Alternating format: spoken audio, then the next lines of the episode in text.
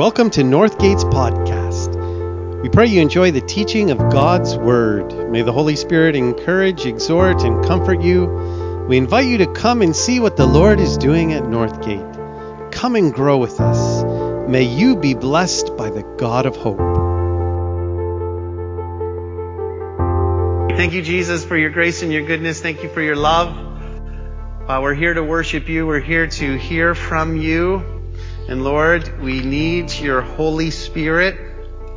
So we pray, God, that you would come and speak to us this morning. We pray for some men at Solely Business that you will bless them.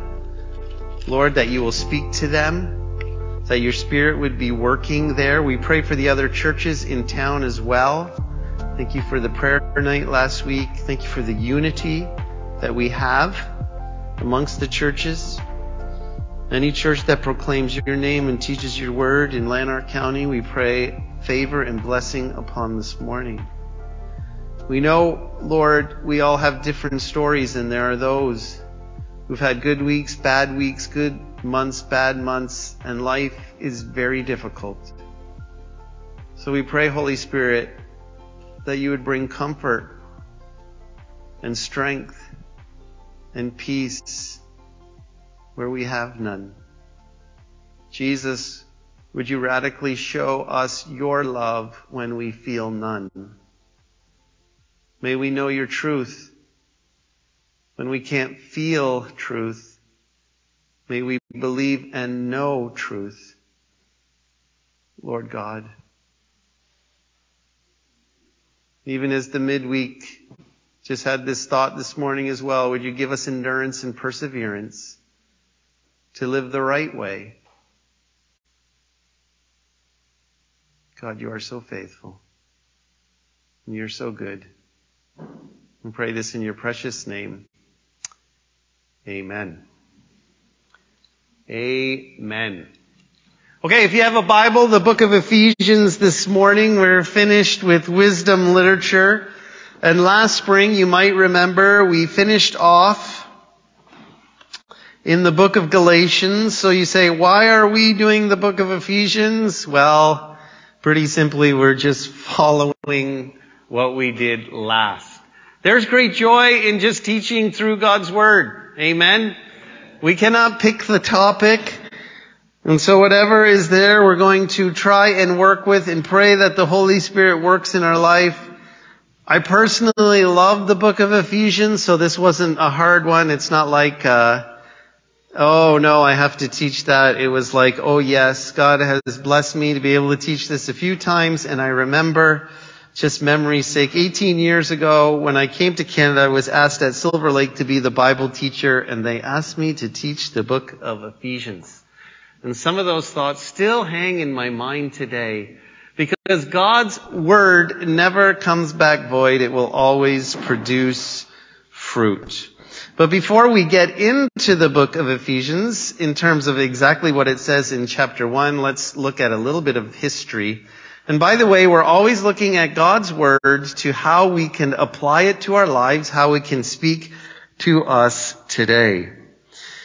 The book of Ephesians was written by Paul when he was in prison. This town of Ephesus, he founded a church there, Paul did, on his second missionary journey. So you might be even fresh to any of this, but Paul, a great apostle in the Bible, he went around planting churches. He went to this city, which was a port city, a large city called Ephesus. And when he arrived there, he met 12 people. So let's put this in story context. He was in Corinth before, which was another city, and he, he knew someone from Ephesus with the name Apollos. Now Apollos was a great orator, the Bible tells us, but Apollos didn't uh, know the whole story. I'll put it that way. He knew half the story and he was zealous for Jesus, but he only knew half the story, let's put it that way. He knew about John's baptism. He didn't know the complete story of Jesus and the baptism of the Spirit, Jesus in our lives, the empowering. And so Paul went there and he meets these 12 guys and Apollos was there before. And interesting enough, the first question he asked them, he says this, when you are baptized, did you receive the Holy Spirit? Now these 12 guys only knew of John's baptism, and just for a little context, John's baptism, John said you have to repent. You have to repent. You have to turn. You have to repent. And that was his story. Because Jesus is coming. And here, Paul says, did you receive the Holy Spirit? And they only know repent and do what's right. They don't know the power of the Holy Spirit or anything, uh, the Holy Spirit coming to live within us. And they say, no, we do not know anything. We haven't been told that. So in Acts chapter 19, where this story is, as Paul is coming into Ephesus and he meets these 12 people, he says these things, they say no, and then he baptizes them not in John's baptism, but he baptizes them in the name of Jesus, and he prays that they would receive the Holy Spirit. And amazing things happen with those 12 fellas. It says, unusual and wonderful miracles happened in Ephesus. After that moment, Paul goes to the Jews for a while. They reject the message. Paul goes to the Gentiles. They are teaching as well in the school of Tyrannus or trying to convince people that Jesus is true. And Paul actually spends three years there. But what is crazy because the Holy Spirit is working is that there is a re- revival. Probably in the New Testament, you think of Ephesus, like the work God did in Ephesus is at the top of the list. And how do we know that? Is because people were turning from their sin. They had a great book burn of all the garbage. Hundreds of thousands of dollars of false religion were being done away with people's lives were being changed. And one of the silversmiths, so he would make these little idol things to Diana, this goddess that they worshiped there, he was going out of business because people weren't buying it anymore. Because they were turning to Jesus. And by the way, any revival, any great work of God, what we're going to see is confession and repentance and people turning from their sin. Amen. But we don't want to say, oh, they're just turning from their sin to turn to the sin because they're becoming healthy. Amen.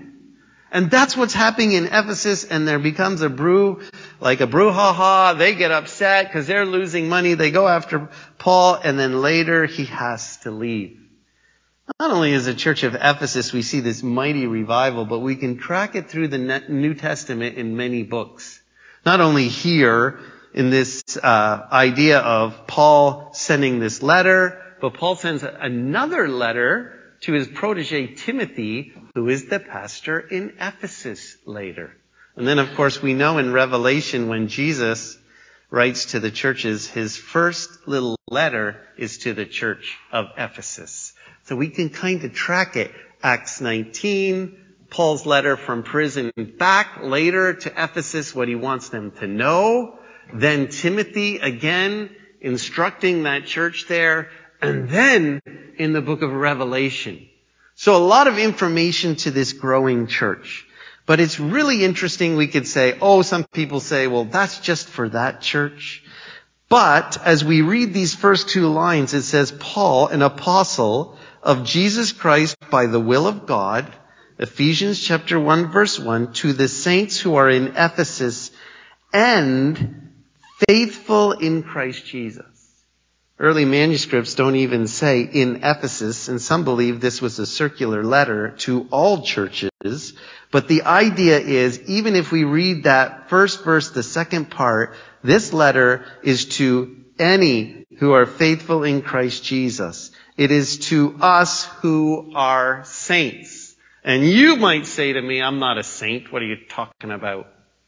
Well, you don't know your Bible. Actually, all of you who believe in the Lord Jesus Christ, you're saints.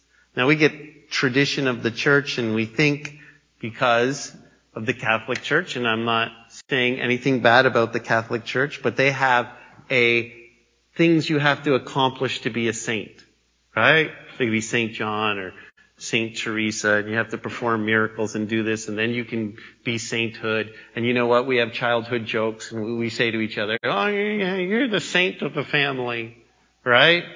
You just think you're a saint and oh, I'm a sinner. And sometimes we as people think, well, I'm just a sinner, I'm no good. But if you understand what Jesus has done for you, He has removed your sin, the Holy Spirit has come to live in you. You are righteous because of His work. Thus, you are a saint. Amen? And that's why he says, in other translations, if you're like, well, what, what do you mean saint? It says this, in the New Living Translation, it says, to the holy ones. Now we've added, or some manuscripts in Ephesus, but we can say to holy ones, to those who believe in Jesus, faithful in Christ Jesus. Now remember, Christ is a title like Messiah, the one, Jesus, the name. So, we have Paul, little context, who he's writing to, this church that had revival years later, and he wants to remind them of things. One other note, a lot of these little letters, Ephesians, Galatians, Paul wrote to churches, and some of them are very corrective. Don't do that. Don't do this. Don't do that. Like 1 Corinthians, right? Philippians has a little correction. Ephesians, there's none of that. There's none of that. It's just solid truth that we need to know. By the way, this book they call is the pinnacle of the epistles. A lot of people, the piece de resistance. if you're going to read any of them, read this one because it's amazing and you'll be encouraged. Those of you who know Watchman Nee, he wrote an amazing book called Sit, Walk, Stand from this that has affected many, many people. When Paul usually writes a little letter just to get you know, he starts with the foundational base of who we are in Christ, and then he gets to application. And it's no different in the book of Ephesians chapter 1 and 2. He's going to tell us who we are and what we're blessed with. Amen? You following me? Okay, good. Okay, so grace to you in verse 2, because we know who's writing. We know he's an apostle, the will of God. We know who he's writing to this little letter. And he starts with his standard greeting, grace to you and peace from God our Father and the Lord Jesus Christ. I've always been taught, and I'll tell you today, there is no peace until you know grace.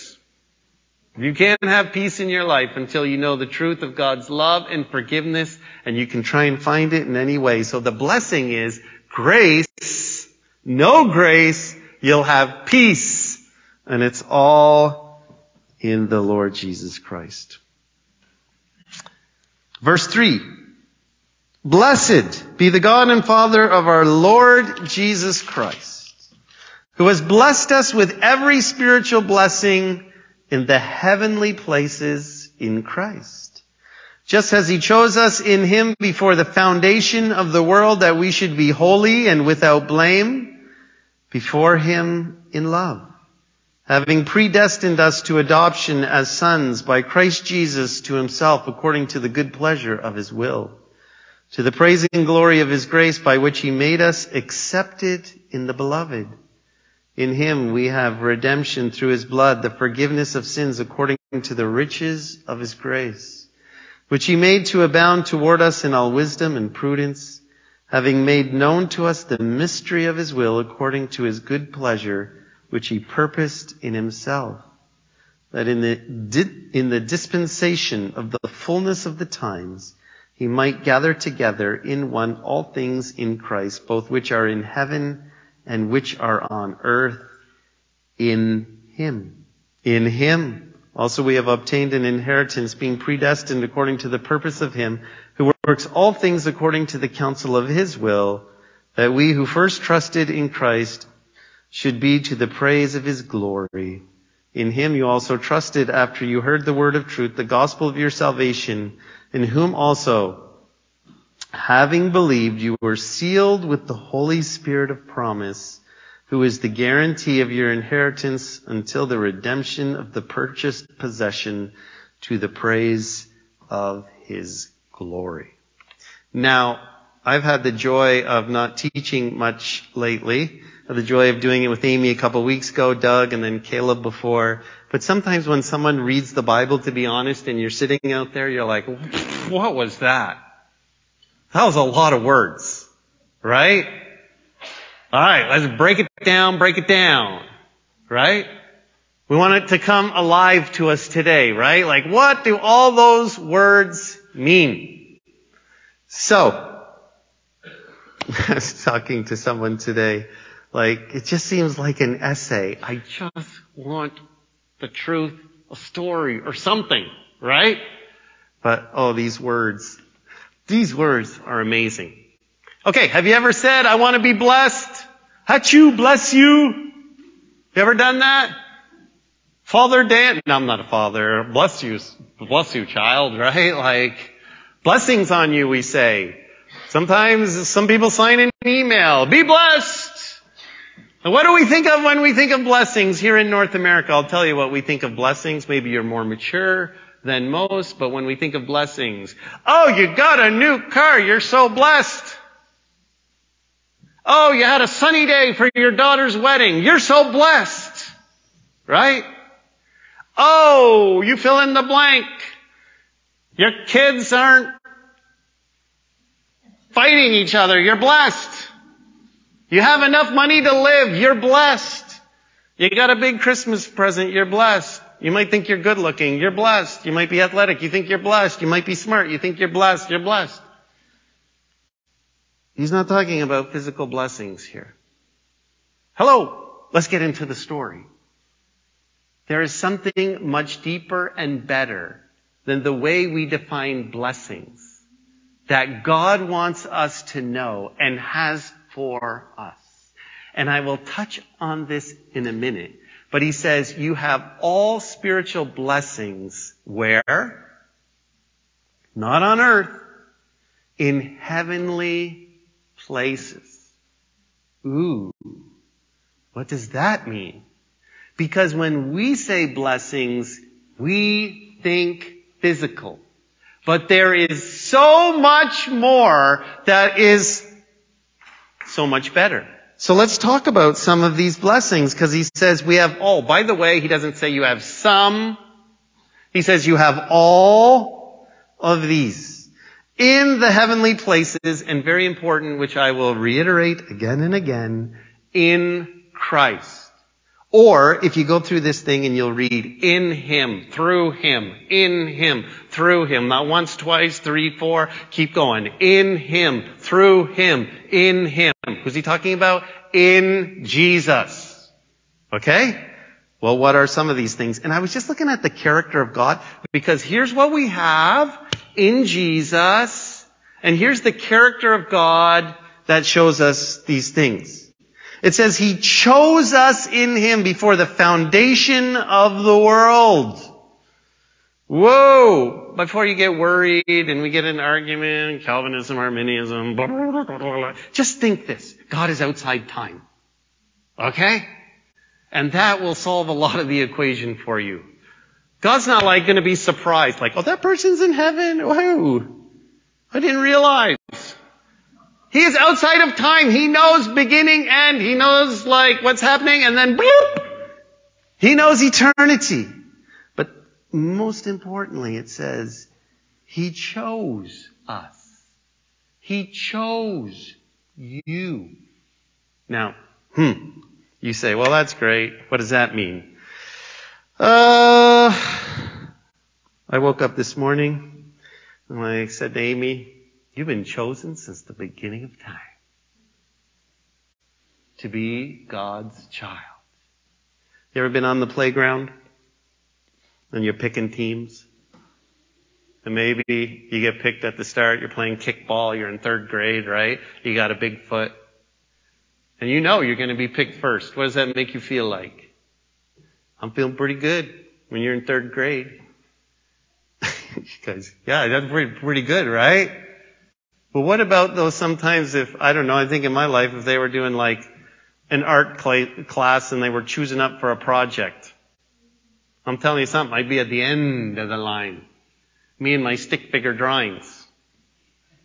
How do you think I feel? How do you think you feel when you're at the very end? I guess the question is not how you feel at the end, but this is telling us that God chose you at the beginning. That you are chosen by God. He loves you. Amazing! He's picking up teams. Guess what? First choice is you. And you say, well, what about everyone else in this room? Don't worry about them.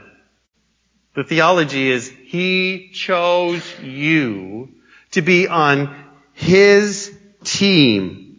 And that is absolutely amazing that you would be holy before Him without blame. Why? Because of His love. In love, He chose you. Oh man. I love it when people choose me. And you know what? Just be honest. It makes you feel really loved. It makes you cared for. It makes you think that you're valuable. It makes you think that you mean something. It makes you think that you have purpose. Even in your failure and your sin, God chose you in His love through Jesus Christ. And we can stop there with the blessings today because you should leave very encouraged. No matter the trash of life, which happens to all of us, you are not rejected. You are chosen. He also predestined outside of time, chose, determined to adopt you as a son or daughter of Jesus Christ. It says, according, verse 5, to the good pleasure of his will. You are a child of God. Do you know, most families, when they adopt a child, the adopted child has the same right as the natural child. And isn't it amazing in some families where we see there's adopted children and we don't know at all the difference because they're all children, they're all loved, they're all siblings, and you would have no clue, but that adopted one at that early age is treated no differently than the natural child. God has adopted you even before. Again, He chose you. He adopted you. You are a child of God. And if you're a child of God, you have access as a child to the Father. You understand that? This is beyond this earth. Woo! Let me tell you, this is not a little essay. This is real life application in the heavenly places that can change you if you understand and not only, he wasn't like, oh, you know, I'll choose and adopt them. They seem lonely. The crazy words that are here. It was the good pleasure of his will. He wanted to. It gave him pleasure to adopt you. To adopt you. Wow. Isn't that to the praise and glory of His grace? Again, number six, let's carry on with these amazing blessings. In verse six, that you are accepted in the beloved. we can just stop right there. I know I'm saying this after every verse, but just take that little phrase and apply it to your life. And if you feel rejected today, he says you are accepted in the beloved. Repeat that in your mind again and again. Because all of us in life are going to face rejection. And you know, when I do counseling, one of the big things is going back in life and facing the lie people have felt from rejection. And the person who rejected them might not even have meant it, But then the devil lies to you about your self-worth. You understand that? And then you medicate with behavior to try to get accepted through your effort. But the reality of the scripture is no. As you trust in the Lord, He says you are accepted. You are not rejected in His love. Or another way, you are beloved. Any of you facing any form of rejection in your life? Maybe your marriage, maybe your parents, maybe at work, you feel you're not good enough. You didn't meet the standard. You can't climb the hill. I have this memory that I've been dealing with, and it's so silly that my friends left me to do something when I was 10 years old, and that little piece of rejection has been with me my whole life. And Satan bends and twists it to lie to me. But God says, no, you are accepted. No matter the future rejection of people, the creator of the universe accepts me and I am beloved. Anyways. That's why Daniel says, beloved Daniel. Remember, I know, that's my verse, baby. If you're mad at me, it's okay because I am accepted in the beloved. And I will fail and I will sin, but it doesn't change the fact that I am accepted because of Jesus and the work on the cross. Well, Let's continue on. You've been redeemed, and I have a whole story for that, but we're running out of time. The idea is you have to, Jesus paid something to get you back. You're so valuable, actually, He gave His life. That's how much worth you have. You're redeemed. You were bought back. You were going astray. There was a price to pay. He gave His life. He bought you back. That's the word redemption. That's for another sermon. Woo! forgiveness of sins.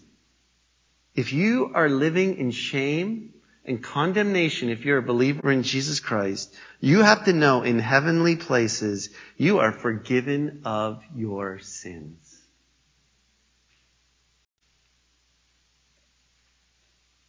According, I love this. This is the character of God to the riches of His grace grace, God's unmerited favor. You know, sometimes we're stingy. You know that? Your child, can, can I borrow 10 bucks? Okay. We're stingy people. Do you know that? We want, we want because we have needs and we're stingy. God's not stingy. And He's not stingy with His love. And He's not stingy with His grace. It's the richness, the overflow, some translations, of His grace to you. His unmerited favor, no matter what you do, Jesus is there and His forgiveness and the riches of His grace. I was with my cousin all week from Germany and we had some pretty deep conversations. And I was walking in the hall and he stopped me and he said this to me, my life changed when I came to understand the grace of God. He grew up in church his whole life. He looked me in the eye. My life changed. It is not a works related gospel that you earn anything. It's the acceptance of God's grace and the richness that you can't strive and earn, but you receive and know who He is and what He's giving you. Is your life changed? Are you still fighting, battling, striving to be good enough? Just if I can be a bit different. Well, you don't know your spiritual blessings.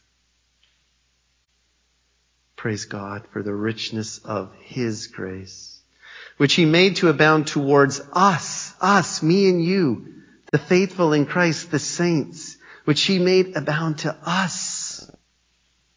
Having made known the mystery of His will according to His good pleasure. Again, this idea of His pleasure revealing what He purposed in Christ and what God's heart was towards us in sending Jesus. That in the dispensation or the fullness of time, as things continue, that He will bring all things together in Christ. Here's how it works.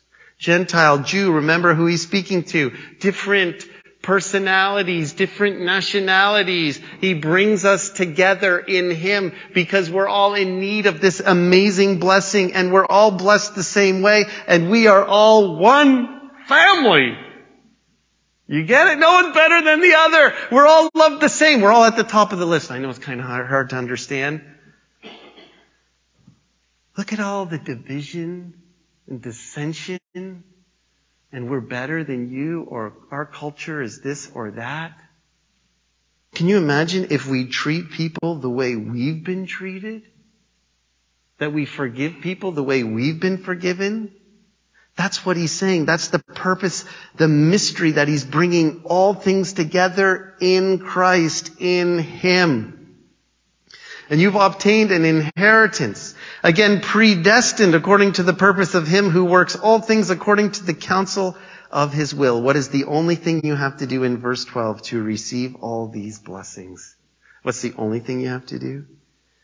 In Him you first trusted in Christ. You have to believe. You have to trust. That's it. And all of this in your belief in Him is yours. And as you believe, you are sealed with the Holy Spirit of promise. Ephesus was a, a, like a shipping city. And so on the boxes, I'm sure commentators tell us, if it was your business, bang, the seal goes on it. Name of the company. And that's the Holy Spirit in us as you believe in Jesus Christ. You are, bam, sealed. You are God's. You are His property and He will not let you go. And He cares about what He has and you are His and He loves it and He seals you with the Holy Spirit, not only a stamp, but alive. Think of an engagement ring, your spouse and your your part. Oh boy, this is like, I am the Lord's. And His love, His guarantee, His promise is the Holy Spirit. And think of the ring around your heart. Aren't you glad? He's not going to let you go? Aren't you glad He's the great finisher and has given you the Holy Spirit to conquer the lies of this world? And these are amazing blessings as we look at them. We have this amazing inheritance coming and we are His possession to His praise. This is beautiful. okay. In the original Greek, this was one long sentence because Paul was so excited. Commentators say that's a long sentence. We're going to close here, but I just have two points that I quickly want to tell you. I mentioned it before, but you have all blessings in heavenly places. And I want to tell you this morning, that's an amazing statement. Years ago, I read a book called The Heavenly Man. Anyone read that book? It's about a Chinese missionary. But he understood who he was in Christ he was changed by the love of Christ. And when he understood and lived in that place in his mind and his heart, his physical behavior changed. The fruit of his life was powerful because he believed and lived who he was. And it's the same in your life. If you truly understand that you are sitting in heavenly places, chapter 2.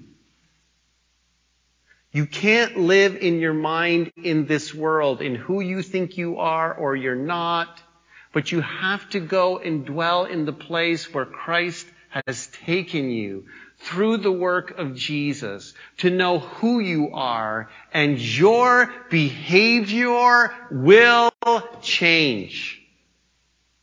If you try to change it on your own, you have no chance. But like the heavenly man, that Chinese missionary, when it was so real and he understood who he was with God.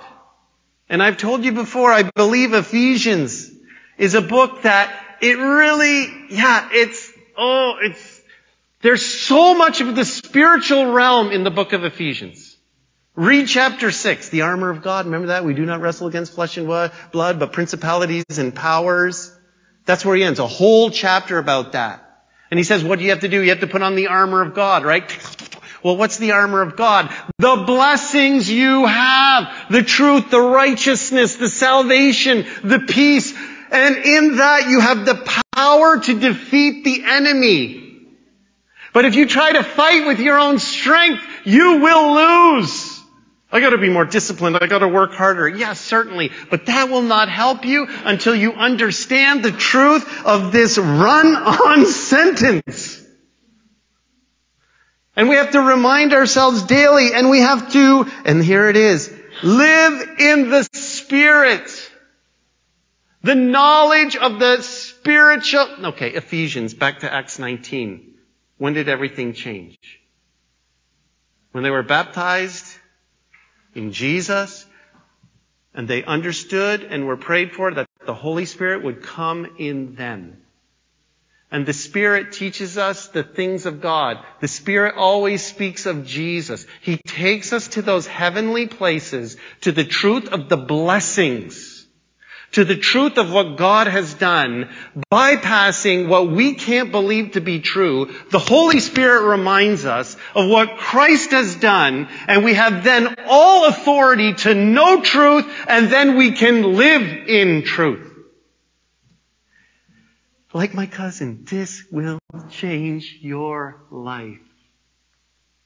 But it can't be here. It's here, knowing in the power of the Holy Spirit in these heavenly places, and you will be different.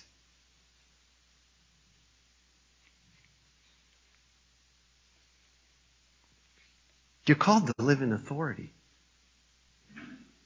Do you hear me? You're called to live in victory. You're called to live in truth. You're called to understand who you are in Christ because of the work he has done in him. In him. In Jesus. And life stinks and is hard. But if we can take ourselves, our spirit, in our mind to the truth, we will be different. So, just to knock this home, Revelation, Church of Ephesus. Jesus comes. I know you're scholars here. What was the rebuke to the church in Ephesus? You have lost what? You've lost your first love. Right? So, Revelation, seven churches, Jesus writes a letter through the power of the Holy Spirit. Here you have Ephesus, great revival, Holy Spirit doing great things, reminded who they are in Christ, practically how they're going to live in the book. Timothy has a few things to correct in them. Then we get to Revelation, time gone by, and you know what it says? They'd lost their first love. But it also says, hey guys, you're defending truth, you're doing what's right, but you got the wrong motivation. You have lost it. The first bloom, the first flower. You have forgotten. And you know what? oh, this happens, uh, I think, to all of us sometimes. But I don't need to know God's love. Um, I know it in my mind. I don't need to know more. I know it in my heart. I felt it. I'm good. if it could happen in Ephesus where they lost their first love, do you really think that it couldn't happen to us? Are you going through the motions striving to determine truth and walk in truth, but forgotten why? I was going to pull out the letter, but I'll spare you all. Like, I have these, Amy and I have uh, memory boxes. Anyone have those memory boxes when we were first dating? Sheesh, we used to write each other a lot of letters. She was in America, I was in Canada. I've never written that much in my life. But it wasn't work. And we had these big poster board things and we cut stuff out of magazines and I love you. Well, it was so fresh and real. I would have driven 10 hours. It would have been 10 minutes to see her. It didn't matter. But as life carries on, in human relationships, we do what's right. We know what's right. We fight for what's right. But we lose the love. And we sat on stools here saying a couple weeks ago, you gotta work at it. Didn't we say that? You gotta work at it. And then Amy, the bigger point, we gotta work on our relationship with God. One of the ways you work to not lose your first love is to continually read and understand how Christ feels about you. You ever have days where you don't feel loved, where you feel rejected? You have to read through the power of the Holy Spirit again these words to make it a reality in the heavenly places where you see who you are. You have to come back again and again to the truth so you don't drift away, so your motivation is just something other than simply knowing God's love. You know, people say, you're such, you know what? Why don't you get deeper, Dan? You're preaching so simple.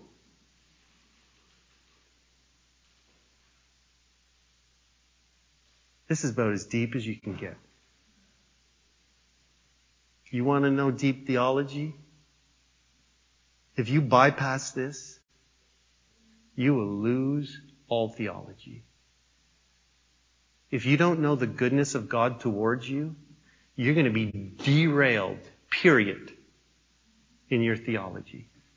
If you don't see the goodness of God and the love of God for you in the midst of crappy situations, you're going to go downhill and you'll have nothing to hang on to. And I am passionate about teaching what is true. And there is no greater depth than the love and the blessings of God for you in Christ. It truly will change your life. Amen. This will not come back void. Read it again and again this week. Remind yourself. Put it on autoplay on your phone. Let it come. And trust it. And all those behavior things will start to change when you know who God is and what He's done for you. Amen. So thank you, Jesus, this morning. I don't want to go any further. Maybe you haven't trusted in Jesus. You might say, I want these blessings. I want to know these things. How do I know if I'm chosen? Pastor Dan, how do I know I'm chosen? Maybe God didn't choose me. I got a little secret for you here today. Just choose Him and you'll know that you're chosen. Just simply choose and receive Him. No matter where you are in life or things are difficult or things are good. You want to live in peace and joy even though life is, oh man. Receive the love of God by accepting Jesus Christ. We all are sinners. We can't do it. We failed. We failed. It's so hard. We can't meet the standard. And God knew that and He loved us and He sent Jesus to die on the cross. That we would be released from that law and that standard. That He paid the price, that He was perfect and we are released and we are free. And He desires that any, anyone here, this whole town would live in this truth that they would know the blessings of Christ, that they would receive them by trusting and choosing Him. Is that you this morning? Well, how do I, how do I receive? It's, it's something you just believe and say, God, I want to believe. I believe. I want to trust you. Forgive me. I want to turn from my work, my way, and accept what you've done, the work of the cross. The Word of God says if you believe with your heart and confess with your mouth that Jesus came, died, and rose again, you will be saved. Is that you? Then look at your neighbor. Maybe you've been in church a long time. Just say to him, God, I believe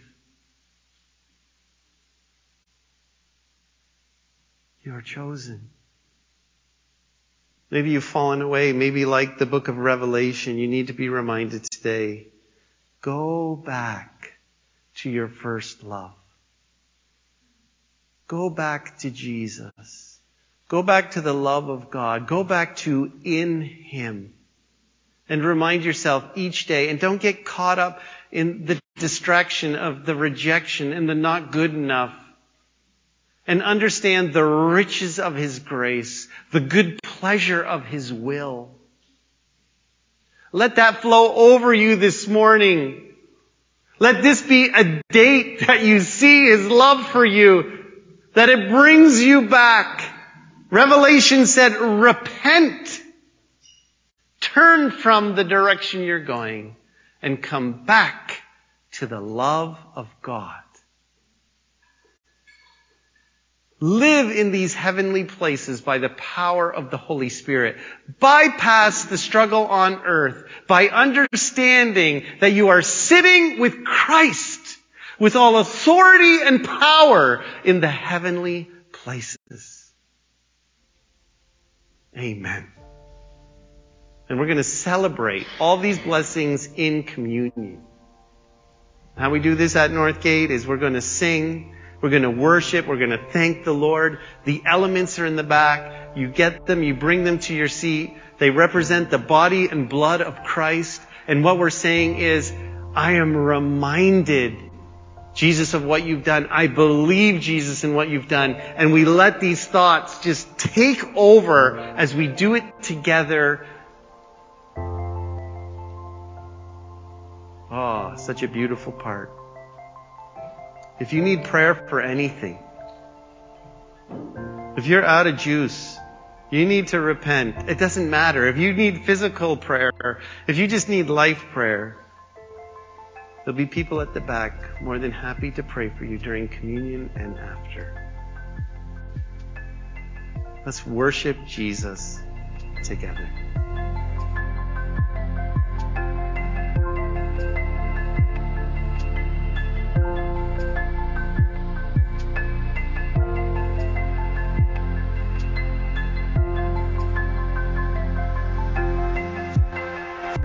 Thanks for listening. If you want any information about our church, check us out at northgateministry.com. If you'd like to listen to more teachings, you can listen at YouTube at Northgate Ministry.